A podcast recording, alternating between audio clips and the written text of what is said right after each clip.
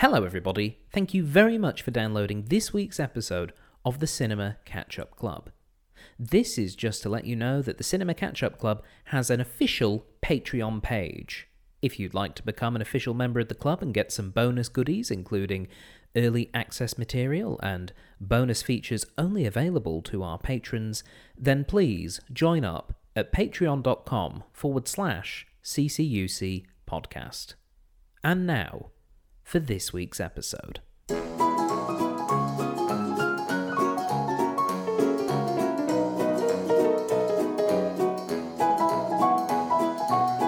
Hello, everybody, and welcome to the Cinema Catch Up Club, the podcast for films that you probably should have seen by now. I'm your host, Stephen Platt. Thank you very much for downloading this week's episode. And this week, we're watching a science fiction classic that's turning 10 years old. That's right, District 9 is 10 years old, and everyone just felt that little bit more arthritis set into their bones.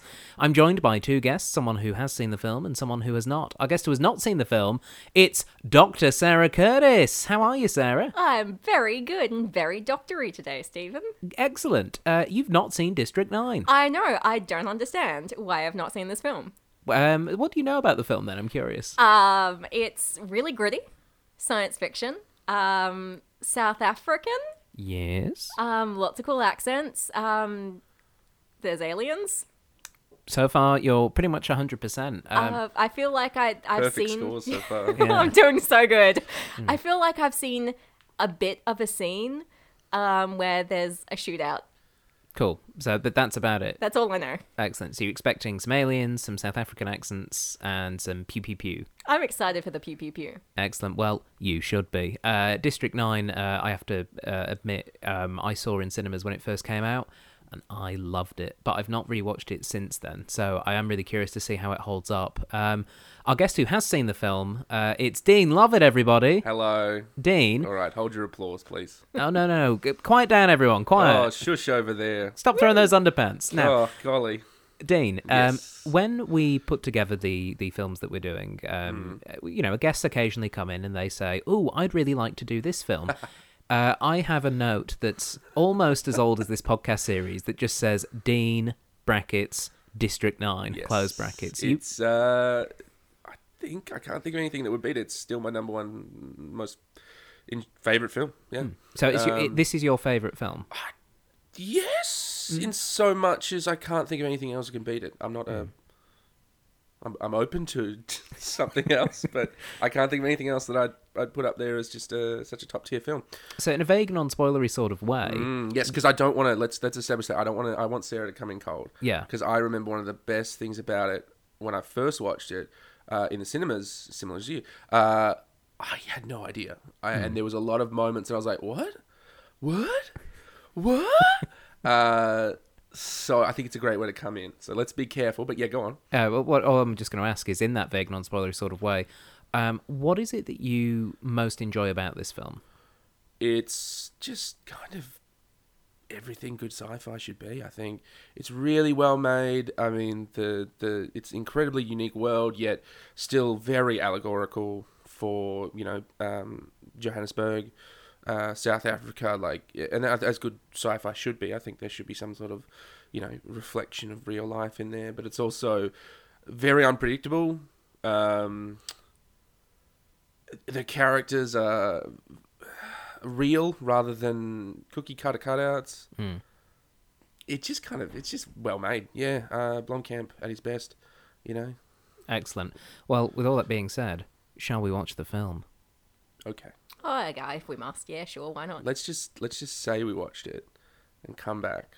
And then I'll tell you everything I think about it Yeah, based on not watching it. let's just make up a film. Yeah. Okay, don't worry, guys. I am going to make them watch the film. For those of you listening at home, pop in your DVDs and prepare yourself a nice hot dish of cat food as we prepare to watch District 9. I'm not that hungry. I'll take some cat food. Here you go. Nom, nom, nom, nom, nom. Mm. It's so believable. Theatre of the Airwaves.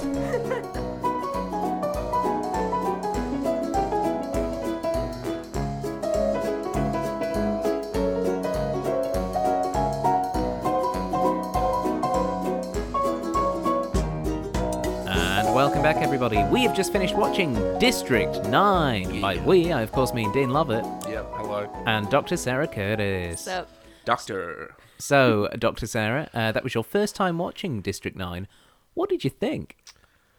well, it was super weird. I liked it. Um, it was one of those films where I sort of came in knowing enough to know that it was going to be interesting and weird, uh, but not knowing enough to, to still be surprised by things, or not surprised by things, I think, but still gone, oh, okay, this is where they're taking this.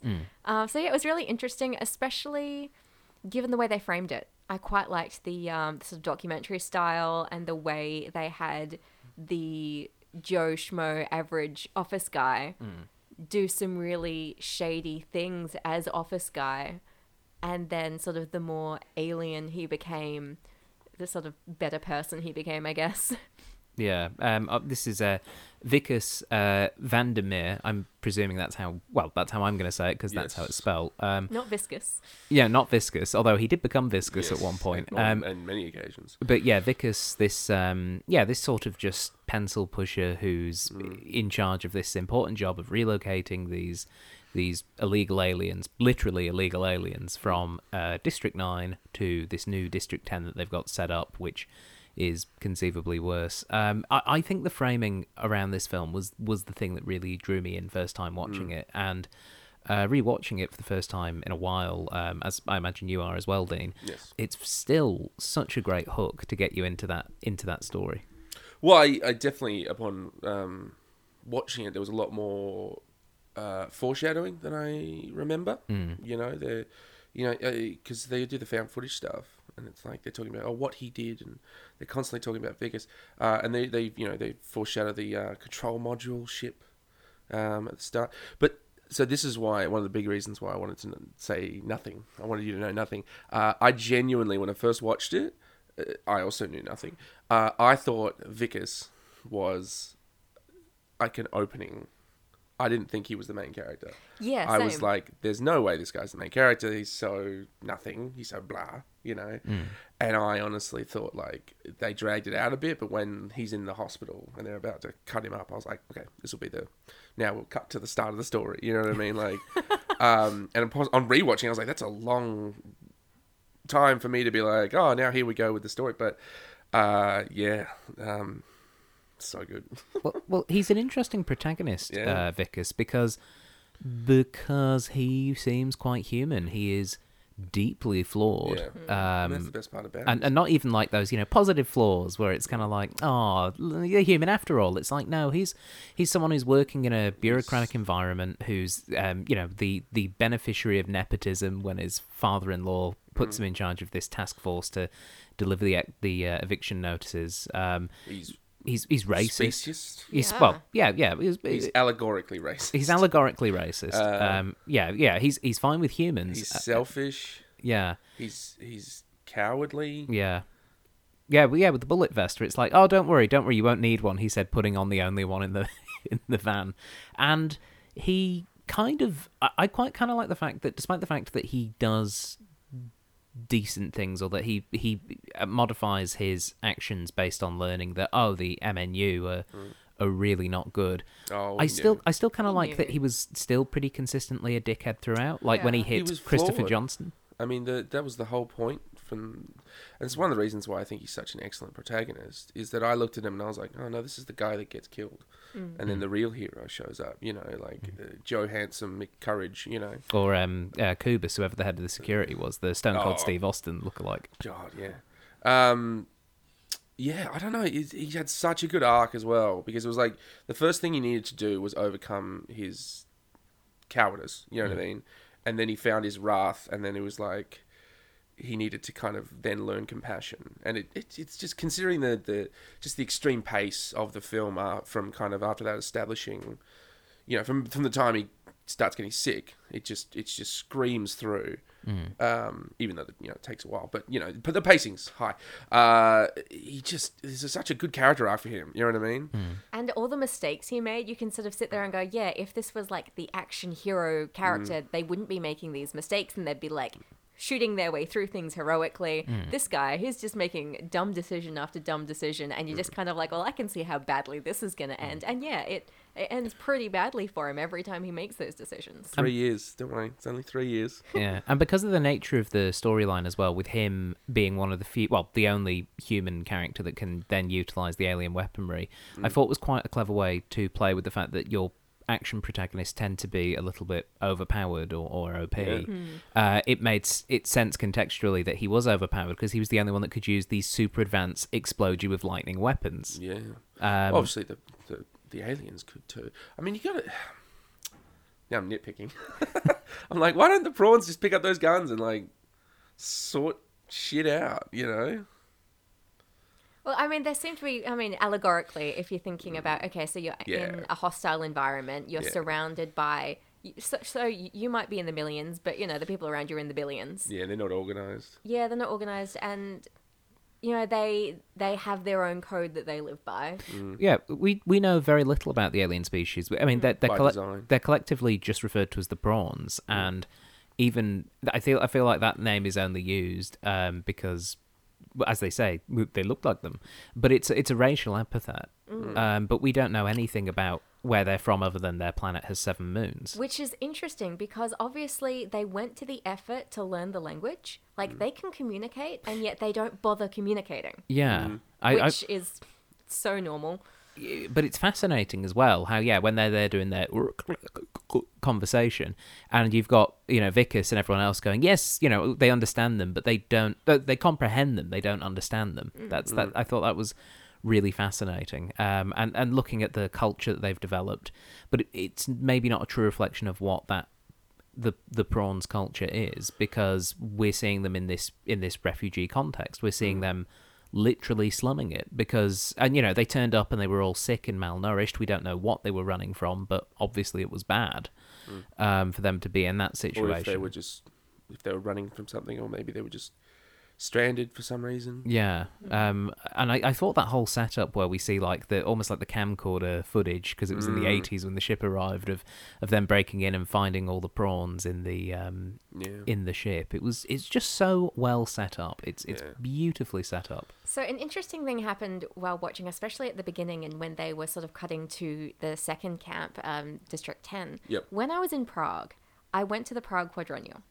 And there was this one thing where, because it's all about performance art, and there was this one um, place I went to where basically you'd sign up to go to this camp. Um, and you had to like put in all this really weird information and you'd get ushered onto a bus with the windows completely blacked out. It was terrifying. Like you were driven on this bus, maybe like 10 people, um, through the city of Prague, feeling like you're about to go get executed. Like it was freaky. And then you get taken to this island where you are introduced to this camp where the aliens are. Right. And basically, um, there's two ways you could do it. Either you could do the way I did during the day, where you just walk through the camp and it's literally tents Right. and it's them trying to sort of explain human culture to the aliens. Mm. Or you can do a six hour in the middle of the night version, which I did not do, where these people were dressed up as the aliens. And it was like this weird experimentation thing. It was supposed to be hopeful, I think, from the context Mm, I could figure out.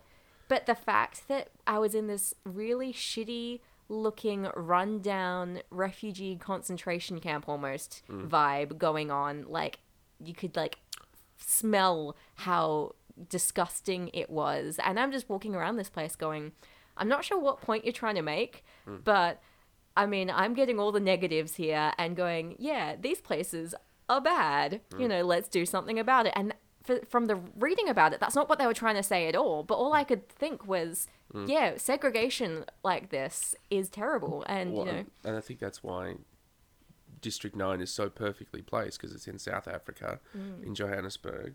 Very crime ridden, but it's, I mean, very clearly a metaphor for apartheid, you know, just, and, and so it's, it's almost ov- so obvious it's beating you over the head, but then when, the, when you actually see it in effect and the way that the way that they like they t- they call them prawns, Hmm. and like you as a viewer are like, you know, yeah, they're prawns, because they're like, oh, they look like them, and you as a viewer's like, well, okay, yeah, they do look like them, you know. Um, they show their technology and stuff, and it's it's gross, you know. It's they show these uh, the, the the birthing pods, the, the babies, um, and you look first look at it, you're like, that is disgusting, and then you kind of take a step back outside of yourself for a moment and go, hang on, they're killing.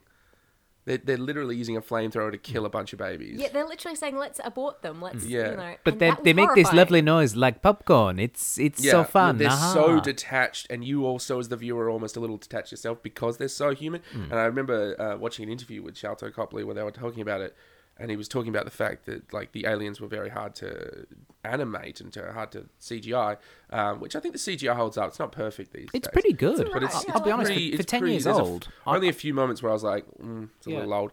Um, but it was very good. Uh, no, he talked about how he, he wanted them to be so not grotesque, but so different and and off putting, um, so that when they would do that stuff, that was clearly like this is what people do in the real world because they're racist. Uh, you know. Uh, but you would watch him be like, oh, you know, they're aliens. They're weird creatures that can rip your arm off in a second. You know what I mean? Uh, so it's like almost like you're scared of the. It just perfectly fits.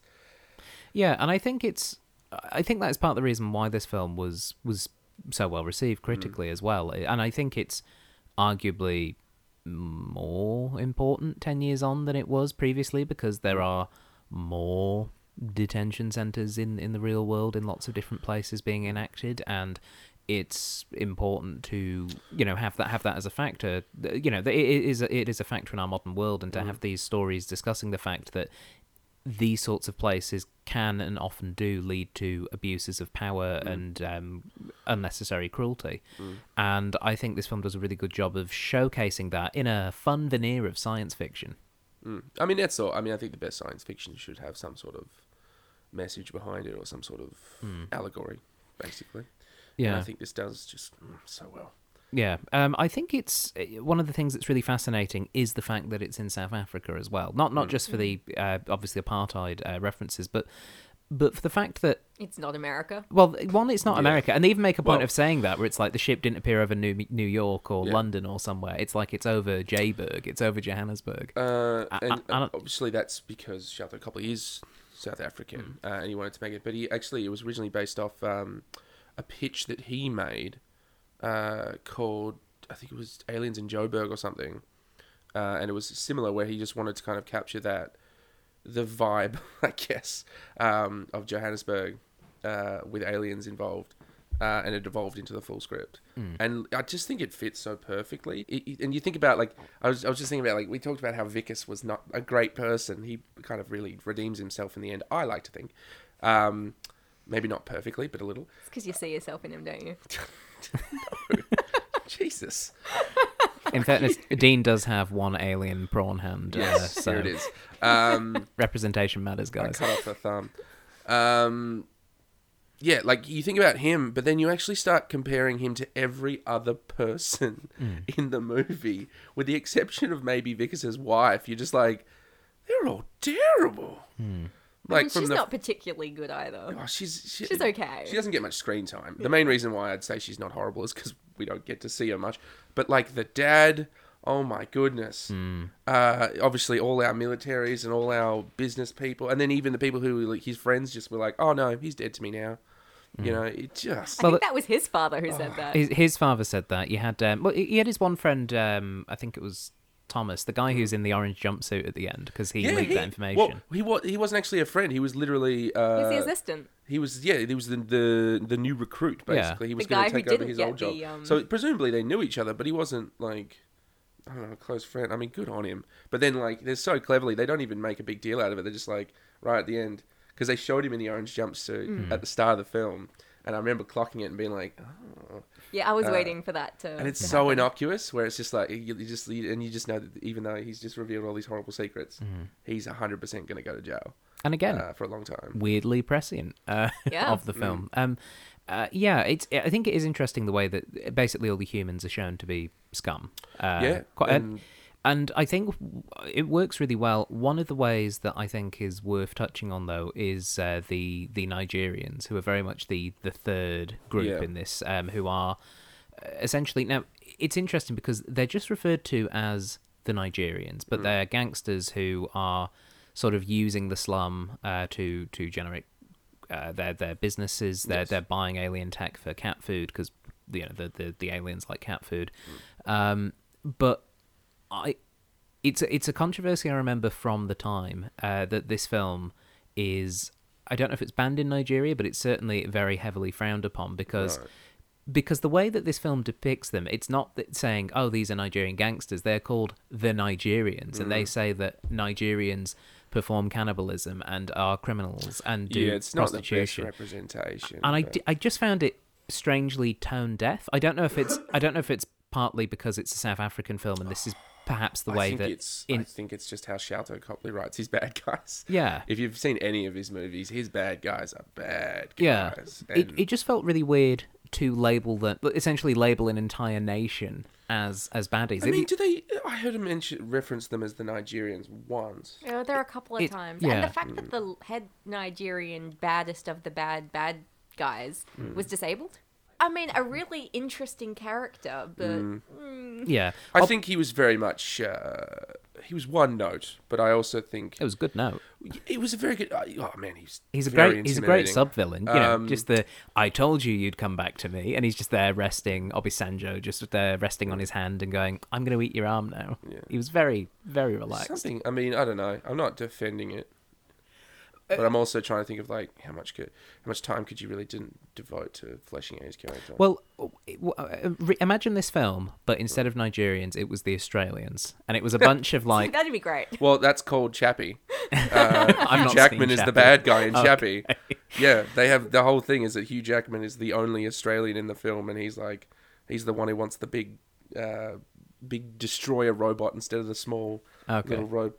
Yeah, Hugh Jackman. They give him a horrible uh, mullet and like bucket cut, and I remember like someone watching the film being like, "Yeah, you can't unugly, you can't ugly up Hugh Jackman. He's still Hugh Jackman." Yeah, but like if this had been a gang of like you know Australians walking around in like you know board shorts and bin tank tops and Yeah, going. g'day, give us your arm, mate. Yeah, and yeah, and saying that we all believe in witchcraft, you know, kind of going, oh yeah, nah, give us a throw, Yeah. throw a shrimp on the Barbie, let's Yeah. go. Mate. Yeah, chuck Um, another shrimp on the Barbie. Yeah, if that was uh, like you, you could probably Where the bloody hell are you? yeah, But see, the thing with that is that I don't know. I think if again you're using that sort of Australian language, Yeah. it Mm-hmm. comes across as humorous. yeah. Well, Like it would be some sort of weird, twisted comedy. I mean, it, it, it's Yeah, I, th- I think it's partly Yeah. because, again, partly because the, the fact that all these characters who were from this very specifically named part of the world, Mm. and the fact they were all portrayed as being gangsters, prostitutes, and people that believed in cannibalism-based witchcraft, I think that's Mm. one of those why it where- kicked up a stink. I don't know what the actual political climate is in South Africa. If there is a an element, I don't know. Like an anti-Nigerian sentiment. Perhaps. Um, I mean, obviously, you know, Niger is known for, at least as far as I know, they're known for piracy, uh, modern day piracy. They're one of the most prevalent countries in the world with it. Is there something there? Uh, well, the main things I know about Nigeria are obviously the Nigerian football team because I Right. quite like football and they're Yes. not bad. They're not great, but they're not bad. Mm-hmm. And uh, also the fact that Nigeria has one of the largest film industries in the world. It's Yeah, it's yeah, Nollywood. yeah, Yeah, yeah, it's referred to as Nollywood. It's um, and it's very, very populous. And that's why it just seems so strange that for a film to go, ooh, there's there's a massive film industry I'm going to Well, this anger was, here. well, this was ten years ago. No, Nollywood didn't exist back then. oh, it was it was around, but it wasn't. Uh, it was it was still growing. It's It was just- still In the last five years, it's just become insane. Yeah. Um, I don't know. I, I- yeah, I really don't know on that one. Hmm. It's just it. The thing is, is for for my rewatching of it because first time Mm. watching it as a 19 year old in the cinema, unaware of um, you know uh, African uh, nationhood Yeah. rivalries, I guess I didn't sit there and go, "Oh, that seems a bit off." But this time watching uh, it, I was like, "Why? Why do you have to name them specifically the Nigerians?" It just seemed. It just seems a bit a bit off. But yeah, but at the same time, it's also. It's not an important part of the film, but at the same time, it is because I mean, I can say is the first time watching it, second time watching it, Mm. you know, all the way up till today, I never clocked that. yeah, Um, obviously, I was younger, But even you know today when I watched it, I didn't. I mean, if it was literally the Didn't read British, into it. if it was like a British gang that were all there, just going like, "Oh yeah, give gives your arm." Hello, governor. Yeah, That's a lovely arm you got there, isn't it? yeah. Actually, again, it gets comical. It so gets so comical when you do it that way. yeah, For the Queen. I don't- Because I, again, it's it's taking the piss out of an entire group of people, and I suppose when you're taking the piss out of, say, the Australians or the British, Yeah. you're like, mm, they need that. yeah, you're punching up. Yeah, Yeah. but when you're sort of, you know, someone like Nigeria. yeah, you know, it gets. I mean, it's super racist. Um, that m- m- moving on from that though, one of the things that I quite enjoy about this film, because to be honest, that's the only major criticism I have of the film mm. is is that bit just felt a bit tone deaf. Mm. I really think that what this film does well is the veneer that it builds over itself of these these weapons which make people explode and the way mm. it's shot. Some of the perspectives um, used you know like looking down a gun barrel and then the reverse one where it's moving with the gun but there's no way you can see that the camera would be attached. It's just all these shots that make remind you that you're watching something that's being filmed but in the best possible way Well, there, there was um, there was that point that I specifically, I, I, I even said something when it happened. Uh, the one of the guys gets his head blown up or whatever, and they, they he becomes a, a balloon full of meat and viscera, as pretty much all of them do when they get killed by the alien weapons. Uh, and you literally watch as the camera tilts away as it explodes from the explosion, and then his blood and guts land on the camera. And it's one time, and it was this moment of like they just broke the fourth wall there. Like they just went, "There's a camera here, folks," but. I didn't care because it was such a good visceral moment. It did happen a couple of times. Yeah. It's- like it's- there are a few explosions where the camera did jolt back. because the way he shoots it, and this has kind of become a little bit of a cheeky way that people poke fun at Blomkamp since he kept doing it, uh, is he uses that news exposition a lot. Um, and it seems like the way the film is originally, it starts off, it's like this is all interviews, found footage, you know, um, yeah, security cameras, you know, that kind of thing.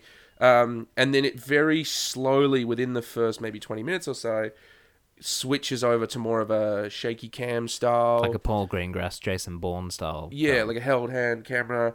And it's almost like you never realize, you never can quite clock the point at which we're no longer watching the fictional documentary about what happened and we're just watching the movie. And I don't know, like, I, he, Blomkamp definitely gets some guff for it with his later movies, which sadly weren't as good as District 9. But in that moment, it just, it was so perfectly made that I didn't care. Like, because when you see the, the, the viscera land on screen, I'm like, okay, well, there's two if I don't break immersion with this, I have to assume that that means this entire movie he's been followed by a cameraman, mm. and in which point, what a hero! yeah the cameraman is the true hero it turns out Wikus has just got a a loyal cameraman that's Mm. followed him all the way through the when he almost got dissected all the way. Well, for, for you, Sarah, as a first time watcher, did you find the use of camera techniques to be immersive, or did you find that it took you out of the film? I mean, I noticed them, but then I have half a film degree. Hmm. So, yeah, I didn't finish it. I dropped out. Doctor, Yeah. Um, see, it's not always upwards to doctorum. Sometimes you gotta, like, go sideways a bit. But but it didn't take you out of the film. It didn't because I I was noting it and I was enjoying it because again at the for the first 20 minutes I was sitting there going okay how are they going to do the rest of the film are they going to do the whole film like this and really frame it and shape it like a documentary um are they going to sort of have different like I don't know body cams in like I don't And they know, did. suits and things and like there was that times where it would be uh, cameras on the guns, cameras on the the individuals. There was a quite a few shots of just from Wikus's perspective, Mm. you know, through his eyes. Uh, I don't know. It's I'm just like I can't clock in my mind when it switched to Well, it's, it was about twenty minutes in, um, because you can you can see when they shift from having the logo to they get rid of the logo. Um, um, for just a couple of scenes, and the logo comes back, and it's in and out for a little while until you have a really long stretch with no logo. It's just film, and that's obviously when he's being dissected and on the run because it's not the sort of thing that you know you're going to have a cameraman following him around. well, we don't know that there might be a very could have been. dedicated cameraman. But it's also interesting, again, the way that shifted the framing. At the Mm. beginning, you're super against him. You think he's like this guy who's just going to die straight away. You Mm. Yeah. think, you know, again, everyone's talking about this terrible thing he did and Mm. how awful it is, and it's a good thing he's dead and all of that. And then you go into the mainstream movie, and you start to feel a bit more for him. and it's almost like it's it, it's that point at which like it switches to his perspective. Yeah. You're like you're in his shoes and you feel that tension of like run, run. Yeah, and District 9, I think, is maybe the best example of a film feeling like two films. Because the first half of the film does feel almost a like a quasi comedy uh, science fiction documentary. And the second half of the film is a fantastic Nordies action film. Uh, like, it's it's just so interesting how those two sections are blended where you almost don't see the join. when he first, you know, when, when he picks up the gun uh, for the first time, and he's, "Don't look at me," you know, uh, and like I still, I remember you turned to Sarah and you're like, "It gets good." And Yeah. I was like, "Yeah," like I kind of had that click in my mind, like it really does. It, this is the point in the movie where it starts delivering on the high concept action fantasy of sci-fi, like that fun of like alien weapons and Yeah. s- giant mech suits and Yeah. you know. It didn't necessarily have to even make sense that it's like, why did the Nigerians or the prawns have this mech suit lying around and not used it? It's it's to be used for the purposes of the film. Well, it's interesting because watching that, I was kind of waiting for like this big um, conspiracy um, with the aliens. Like um, our the our hero alien um, had you know secretly been setting things up, and so like he had set up that mech suit to be there um, for when he needed it. Right. Um, And so I was waiting for this to be a big reveal where he was masterminding things. I mean, the character of Christopher Johnson, I think, is is pretty pretty interesting as well. I mean, Sarah, obviously, you're the first time viewer. Um, Christopher Johnson is is my favorite character from the film, And the kid. Really? yeah, Yeah, him and the kid. because becau- Why? The thing I really enjoy about it, it's it's my favorite character not from the text perspective, but from a performance perspective. Mm. How they were able to create that with entirely CGI characters, with um, and the, didn't do motion capture. it's yeah, and the fact that it's um, the same voice actor who's doing the sounds for all the all of the um, prawns. Sharlto Copley, wasn't it? Uh, no, it was a different guy. I've got his name in the notes. Um, but I know Sharlto did one other voice. I can't remember what it yeah, um, but yeah, the the fact that it's it's this performance that of all these disparate parts, mm. which creates a character that I, I find at least in my watching I fully believe in, and I think mm. it's we've had CGI characters before. Obviously, you know, like Jar Jar Binks was the big notable one from Phantom Menace ten years before this, mm. but I feel as though this film is one of the first films that actually really nails having a character portrayed by such disparate elements. I think I really like his character. Let me let me start with that. But he, I just don't. Ultimately, I find him to be very one note, um, which is a good note. You know what I mean? Which is it's it's bizarre when you're sitting there like he's like what's his character trait? He's a good guy and he wants what's best for his kid and he's trying to save his family and he's going to do the right thing and you're watching it like that's I mean that's it. He has no character arc. He has no journey and he doesn't need it because it's not what the movie's not following him. Uh, and in, so in that regard, I'm like, well, he's a bit just there. Uh, but I also think, yeah, I agree with you. Like you feel for him and the kid.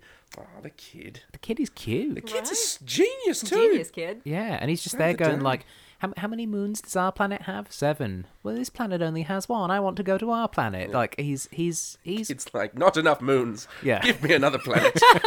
he's he's great though, and like again, the the personality in these CGI creations of of these aliens is so strong. And given that they don't possess very um, humanoid traits, the fact that I, I, I feel as though you can really read what is happening uh, in their faces and in their performances uh, is is just a testament to the and then they are so alien. skill. You know, like Yeah. they didn't. They don't have. You know, some of them do the cheats where they have the eyebrows or the, or I think they have very expressive eyes, um, but they'll have some level of lines in the face that can kind of represent different physical uh, emotional reactions you know what i mean Hmm. they didn't do this in this one i think they just made, it was mainly the eyes you had the very sympathetic eyes Hmm. um, but they still got it across i mean just but it's also a very universal story like father trying to look after his kid. Yeah. you know you can Well, it's, it's just like um, Captain Marvel. I mean, that was one of the main plot points of Captain Marvel. Spoiler alert. Uh, was it? Yeah, alien dad trying to save his kid, who is set up to be Oh, the bad yes, guy. sorry, sorry. Turns out to be a good guy. Yeah, sorry. It took me a second to to. Skrulls. Yes, thank you. Yeah. secret invasion Mm-mm. Um, ultimately, though, this film does conclude with um, with Wikus basically deciding to to sacrifice himself, or at least sacrifice his ability to be cured of this this grotesque transformation that he's going through, um, to save Christopher Johnson and his kids so that they can launch the mothership into space. Doesn't have a choice. Well, I, I suppose, but it's Three still, years or stay like that forever. Yeah. Okay. Yeah, that's a good point. But you know, it's still it's an important moment for Mm. him. But it's one aspect of this film that we haven't really touched on. We've sort of skirted around Mm. The gore, Oh yeah. the So good. effects. It's fan- Everybody's fantastic. a balloon full of red meat. Weta Workshop is my favorite. And just like it got to the point where like you know we we could see soldiers getting into like vantage points and we're going this one's definitely going to explode because he's in a prominent I- position. I laughed out loud at um, the leader of um, the Nigerians. What, what was the actor's name? You said. Uh, well, the character's name was Obesandjo. Um, yeah. Uh, there's this moment where the way he dies is like a, it's like a cerebral bore. If, if you know, if you get that reference, a, a, a, a, a metal bullet projectile, whatever, shoots, lands in his brain, doesn't go all the way through his brain, kind of drills in a little bit, and then you notice there's a wire going from it, and then a lot, and then a bit of electricity comes along, and then it blows up his head. And I was like, that is so absurd for this machine to have a weapon like that when it has literally a laser gun that just instantly pops things. Uh, but I didn't care because you could tell that like the Neil Blomkamp was like, he's the main bad guy or one of the main bad guys. He needs to die in a very specific way. I know? feel like that's also a Weta Workshop thing where literally Oh. it's some guy's job to sit there and create Yeah. new awesome ways for people to die. It's like right at the beginning, um, when what's his face, protagonist face, got sick, mm. Wikus Dickus. because because um, mm. So when he gets sick, and I turn around and go, "Hey, wouldn't I? I- I'm just waiting for him to vomit, you know, black stuff all over this cake." Two seconds later, what Yeah, happens? he vomits black stuff uh, all But over they the did- I mean, the design of the guns was so good too, mm. and it was just the right amount of like these are weapons, and you recognize them as weapons, but they're so different mm. that they're like this is there's no um, comparison to be you know, God the design stuff, and then even the, the suit and the And and the- the Weta knows what they're doing. The death by pig. That one guy got pig Death by him. pig. Yeah, That was- favorite death, Yeah, it was it was fun. Would you guys like some trivia about District Nine? please. Give us some fun facts, Yeah. Stephen. Okay. oh, I've got one. Oh, go ahead. Can I start? Yes, I know you this may. off by heart. Uh, so the reason that Sharlto Copley actually made District Nine and kind of came out of nowhere uh, was because he originally Peter Jackson wanted him to film. Uh, or, or do a test film for the Halo movie, as in Halo the yes, game, I did know that. as in uh, and the footage is still out there. And he basically wanted, he just said, I want, he want to make a kind of on the ground action war movie based on Halo. Uh, and the the footage, if you ever find it, is incredible. But you can also so much see kind of the seeds that would be District Nine. Um, so basically, did this. He really impressed Peter Jackson, and then it never got made because whoever was you know doing it went, nah, we're not doing Halo anymore. But Peter Jackson was like, this is really good. Have you got any other ideas? And Sharlto Copley came to him and said, I have this idea for aliens in Johannesburg, and that became District Nine. Wow. Fun fact: so a while back when I was in New Zealand, I did visit Weta Workshop and Weta in Cave New Zealand. in New Zealand. Um, I went round and uh, I saw all the weapons. Um, and yeah. Prawn terrible. weapons. terrible. Um, so yeah, basically, as part of the tour, they had um, the sort of like the movement from the Halo weapons into the District Nine weapons, and it's super cool. You should go check it out. Yeah, if you see um, the footage, it's still out there on the internet. You might have even seen it. Uh, like they use the needler and all these in- intricate weapons from the Halo universe, and the way they just made them real is like you can see, you can see where, or, or even some of the design um, inspirations are still there. Also, another fun fact: you want to know why Peter Jackson and Neil Blomkamp get along? Why? Because they both have interesting accents. That's I don't know if that's necessarily. Is that a No, fun that's how they fact? met. They were at a party, yeah. and they were like, one of them was like, "Oh, hey, man, I'm from New Zealand." Which one's that? That was that, I said New Zealand very specifically so that you would know. Uh, and the other one, let me just get a second for it. Went. Oh hello, you are from New Zealand. Uh, anyway, I'm I'm from South Africa. That's not bad. Uh, and then they, you know, everyone else was talking in American accents, and they were like, "Pff." and that's also why he cast Hugh Jackman in Chappie was because they were like, oh, you, g'day fellas, and they went, oh, there's another one with an accent. It's it's a it's a real story that I, I read about in um, let's say Vogue. I, I'm Work, loving this one man theatre show that we're yeah. getting. Well, if you don't read Vogue, like if you aren't cultured, that's that's why you don't know. But it's true. The language used by the aliens, the clicking sounds, was created by rubbing a pumpkin. Okay. Did they like tap it as well? I'm presuming they did all sorts of things to it, but the thing that just it just there's this pleasing image of some foley artist just rubbing a pumpkin mm. vigorously and going, "Yeah, this this'll do." I'd like to think in like the more intense scenes, he's rubbing it menacingly. Hmm. Uh, all the shacks in District 9 were actual shacks that exist in a section of Johannesburg which uh, were to be evacuated and the residents moved to better government housing, Yep.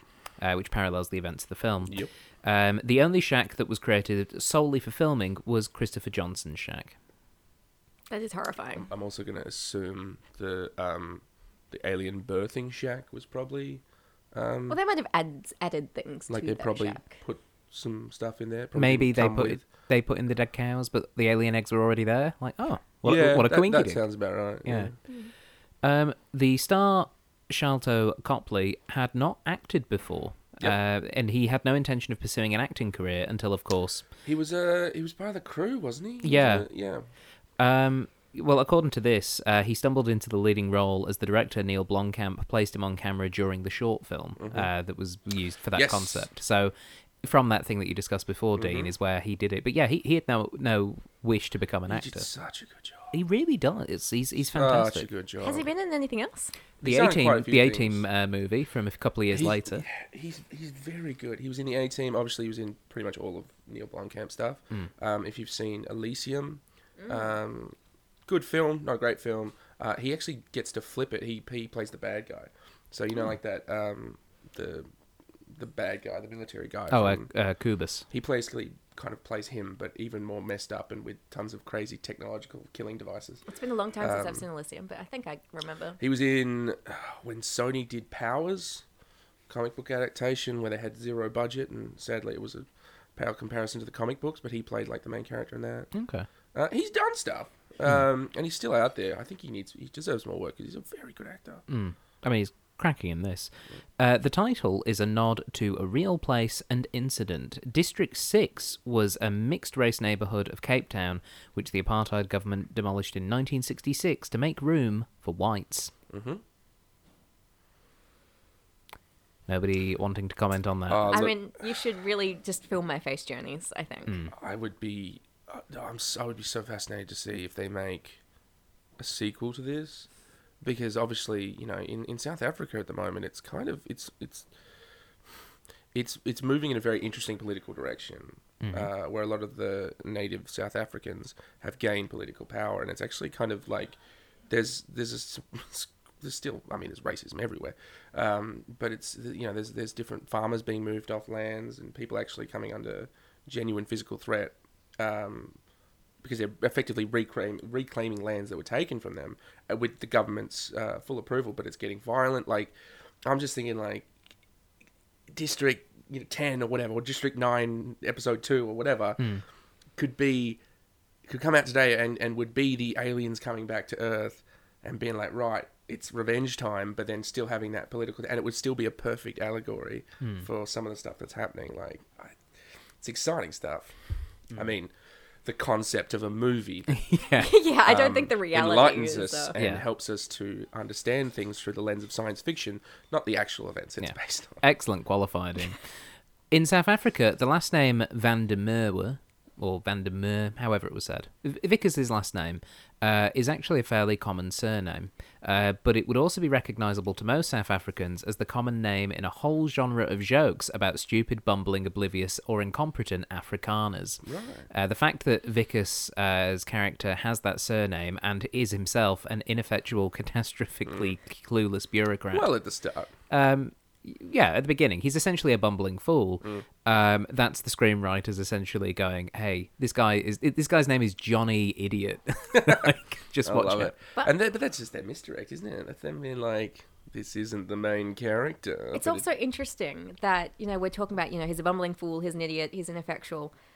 But when you consider what he was doing in that camp mm. before he got Oh, yeah. infected, Monster. like, it is monstrous. And mm. that's the sort of thing that does He's so detached, you know? Yeah. He's throwing his cat food and Well, well, they think- sweetie. They think they're helping. Yeah. Oh well. I, I mean, it didn't. maybe Yeah. Oh, they okay, think they're helping. uh, maybe they just don't care enough. Well, know? yeah, I mean, okay, for for Wikus, I think the way he was set up, I think at the beginning of the film, he genuinely believed that what they were doing was was helping because because they were either too stupid or too ineffective or too unable to help themselves because they I don't honestly. I. I don't know. I mean, that's one interpretation. Yeah. Uh, and it's a valid one. I honestly think he. I don't think he was a good person. oh he's not a good person I don't. I don't think. I think to some degree he didn't care. He was just doing Hmm. his job to make some money. I, d- I think he didn't care about the, the prawns. You know what I mean? and also have, You know, having the- having his father-in-law as his boss kind of puts that extra pressure on Oh him. yeah. Uh, the the scene where he's like uh, the sorry was it Christopher? Christopher Johnson, yeah. Christopher John. I love how he's got a very boring name. Well, I, I feel as though that's a name that was given to him Yes. because Yes, yes, uh, yes, I know. that, that very much reflects the sort of behaviour that's even but it's happened not. in It's our own not even country. like a very South African name. You know what I mean? It's like a very kind of. Um, I think that was deliberately chosen. Anyway, uh, the scene where Christopher and he threatens to take his child away Hmm. for j- just ridiculous reasons if he doesn't sign the, um, you know, the eviction notice Yeah. or whatever. Uh, I'm, I, that's not. That wasn't the action of someone who genuinely believed they were. you know gonna- that's that's a fair point. I, and I- he, he and later on he immediately says you don't want to go there. Those tents are horrible. yeah, He knows. Yeah, he knew. yeah, okay, yeah, that's a fair point. I'd completely forgotten about that scene, and yeah, yeah, Because okay, I think the way, again, the way it's framed is at first when it's documentary style, we see him doing these horrible things. Mm. You're set up to believe through, I think, the interviews that that's the horrible thing that they are commenting on. Mm. Yeah, And then yeah, when yeah. you see it from his perspective, yeah, yeah. suddenly he's the hero. Hmm. Um, and I mean that's the thing. Like to a certain degree, he, he I think he would have to have convinced himself that he was doing the right thing, Hmm. even if his actions didn't represent that. Because you know, nobody thinks themselves the villain. Um, so I think to a certain degree, he did believe he was doing what was right. But whether or not that meant he gave a shit about, you know, the prawns, is I mean, the fact that he constantly referred to them as the prawns. You guys Well, are even doing it too, I will note. yes. they haven't. I don't think they have a species name. So Well, I mean that's just the point, though. It's it's it's that that is the and I've I've on. been very conscious of, of how I've used that over the course of this episode because that is the only name that we've been given, Mm. and but you can also refer to them as the aliens. I've clued in part way that's through, very othering That's- as well. Isn't and it? so Yeah, I've been, I've been choosing aliens rather than prawns because I've been well. Here's the thing: you both haven't said prawn, but we've discussed this earlier. You two don't like prawns. I think prawns, are as in the fan- actual food. Yes, I think prawns are fantastic. So when I refer to them as prawns, it is a compliment. in a delicious sense, though. I mean, Oh, well, getting the back to that sense that they, cannibalism. they give us nourishment, um, and they help us to have a good time with our family at a barbecue. So Throw them on the Barbie, shall we? you can make it morbid and about eating them. I choose to see it as more than just that. All of the aliens in this film are CGI, except for the ones on the operating tables in the medical lab. All of the speaking aliens were performed by one actor, Jason Cope, uh, who also played the correspondent Gray Bradnam. oh yeah. The dialogue for the speaking aliens was ad libbed by Cope and dubbed over in post production with Robin Pumpkins. So, yeah, one guy. Yeah, that's right. So Copley, in the scene, would do the the lines, the the lines to bounce off, or Uh, I- according to this, it's it's all it's all Cope. It's all um, Jason Cope. So, yeah. was he in the scenes? I mean,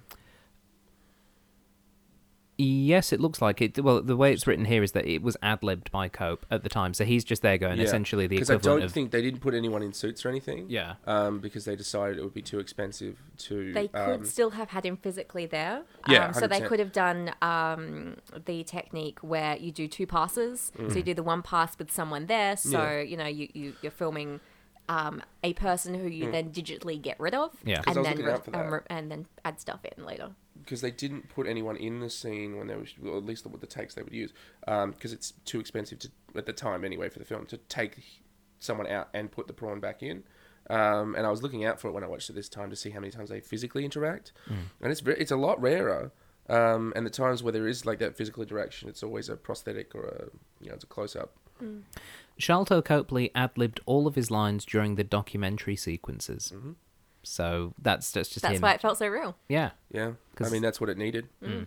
I think anything other than that, you know, it needed to feel awkward and bumbling and and and on the spot. It sh- it didn't. You know, if, if there was a script there, I think it would have immediately not read as true. Mm. Mm. In addition to the original ending, uh, Neil Blomkamp shot five alternate endings for this film. One ending was apparently so embarrassing, neither Blomkamp nor Copley would say a thing about it, with Blomkamp stating, No one will ever see that ending. Tell us what it is. The Tell only it is. thing known don't know what about it is. at this point is that Copley got very, very dirty in the process. So, what I want to know is, what the heck was that ending? And what sort of dirty are they talking Because he about? got pretty dirty over the course of this film. He's covered in all sorts of weird coloured goo, Maybe- and blood. maybe when he that they succeeded to turn him back human, and he like burst out from inside of his alien self. You know, hmm. I'm gonna go with no. Yeah. maybe they just crashed. I mean, maybe he died horrifically. Maybe it was about him escaping and Well, he I mean- to go through the sewers or something. I mean, it's specifically that the actor Copley got very, very dirty. So I'm wondering, yeah. Dirt is in.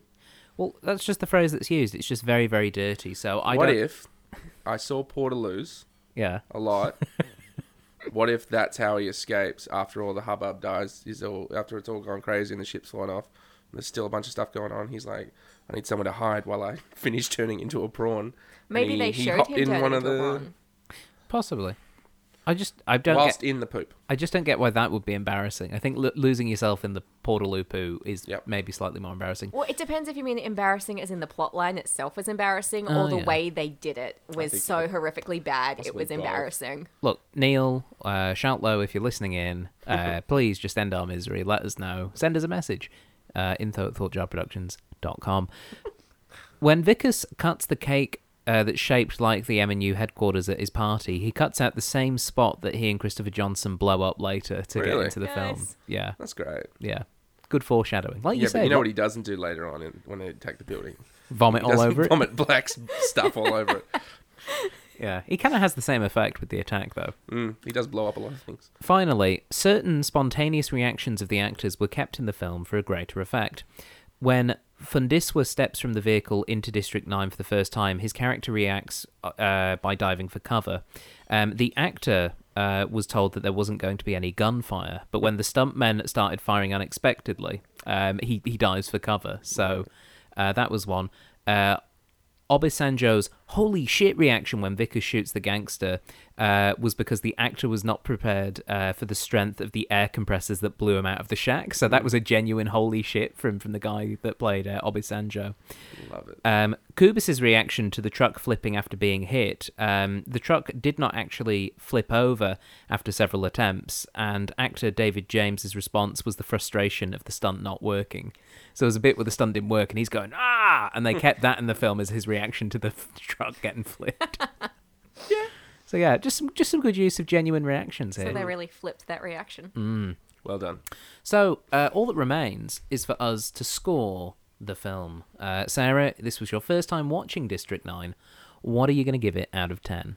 Well, I enjoyed it. It, it had some problems, um, but it was mostly, you know, good. There were moments where I had to look away because the gore was so gory. What, Although I will note, You didn't enjoy the fingernails coming off? yeah, or the okay. teeth coming out? It was the teeth, the fingernails, and the vomit. Cat food? I could, I could deal The with the decapitations and the, exploding delicious- heads. Delicious mm, cat food. I couldn't watch the cat food. You've Like, clearly never watched enough Red Dwarf. I That's- mean, I could smell that image. Bear Grylls would tell you it's got vitamins you need to survive in the wild. Yeah, nah.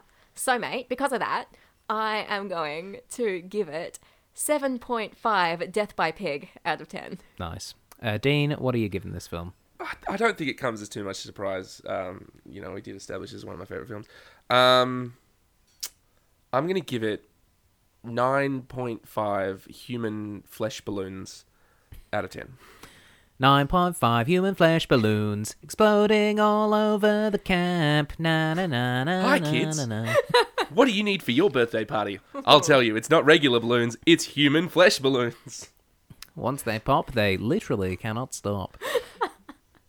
That's that's a that's an entirely fair score. I still think this film really holds up. I think Mm. it's got some important, um, obviously subtext to it, which I, Yeah. I think has arguably become uh, more prescient ten years on. Excellent lead character. I yeah, excellent lead character. Um, my, my only real qualm is about yeah the use of um, uh, the language around the Nigerians specifically identifying them, but I feel it's a it's a small gripe on what is um, otherwise just an excellent, excellent science fiction film, well told, and just the production values are Oh, sensational. So I'm going to give it District Nine out of District Ten. Um, it's it's it's a fabulous film. yeah.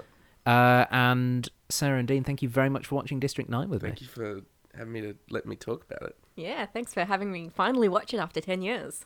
And for those of you listening at home, thank you for listening in. Hey, we've got a Facebook page. Hey, we've got a Patreon. Whoa! What? You can subscribe to this program. what? I did all three bits together? That's right. Uh, you can find us at Facebook by searching for the Cinema Catch Up Club. You can find us on iTunes or SoundCloud by searching for the Cinema Catch Up Club. You can find us on Patreon by searching for the Cinema Catch Up Club. Just type it into those little search bars, and uh, you can get bonus content, leave us reviews, do what you So- like. Just to check. What what what, what are we What, searching what again? was it called again? You're looking for the Cinema Catch Up Club. Sorry, is it Cinema Catch Up? Not Club? quite. It, no, it's the Cinema Catsup Club. Oh right, okay. Is it ketchup or catsup? It's it's both. So is it? What's the premise? We just watch films and eat fries. With cats on our laps. Ah, oh, Catsit, Cinema Catsit Club. I can't believe it's taken 122 episodes to improve the format. but uh, yes, that is all for this week. So until next time, goodbye. Bye bye. You see you later.